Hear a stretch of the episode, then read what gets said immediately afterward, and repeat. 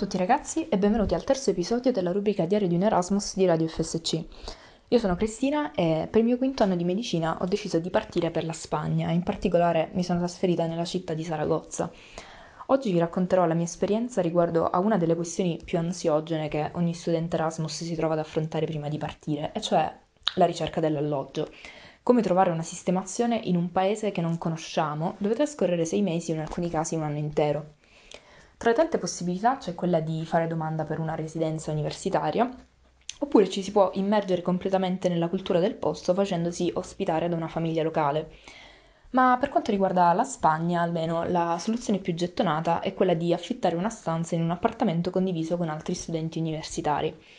Nella ricerca di una casa potete affidarvi al sito dell'università ospitante, che molto spesso ha una pagina web dedicata proprio agli appartamenti in affitto, oppure ci sono siti dove mh, mm, ogni giorno vengono caricate centinaia di nuove offerte come idealista, dove potete vedere foto e chiedere informazioni direttamente ai proprietari.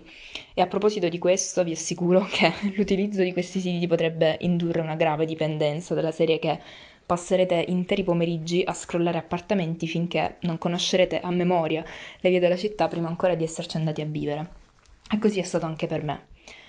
Ma un mese prima di partire mi sentivo ancora spaesata di fronte a tutte queste possibilità e, da procrastinatrice seriale, quale sono ovviamente, continuavo a posticipare una decisione definitiva. Questo perché continuavo a farmi 3000 domande del tipo chi saranno i miei coinquilini, andrò d'accordo con loro, riuscirò a non mandare a fuoco la cucina, ma soprattutto la mia futura casa avrà un bidet?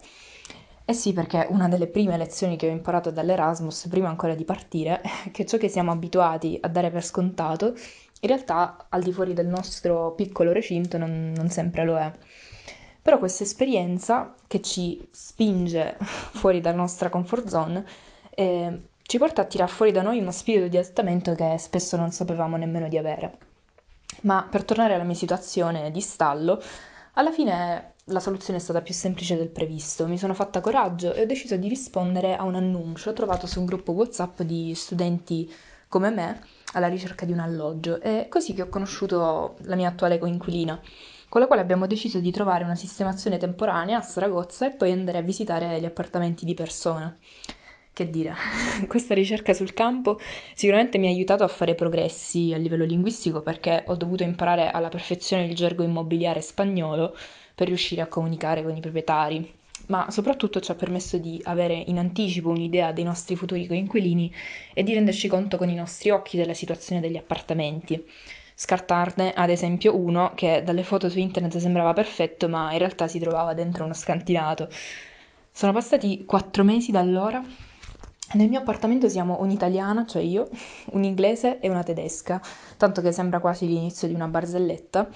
E in effetti sono moltissime le situazioni comiche che si vengono a creare quando persone che provengono da background completamente diversi si incontrano, così come anche le occasioni di arricchimento. Anche se inizialmente la ricerca di un appartamento può essere stressante e sentirete la mancanza della vostra famiglia e dei vostri amici, vi assicuro che la voglia di godere appieno di questa esperienza vi aiuterà a superare qualsiasi ostacolo. Per cui se siete davvero motivati a partire per l'Erasmus, non vi fate intimorire e bloccare dalle paranoie, ma anzi abbracciate l'incertezza che ogni avventura porta con sé.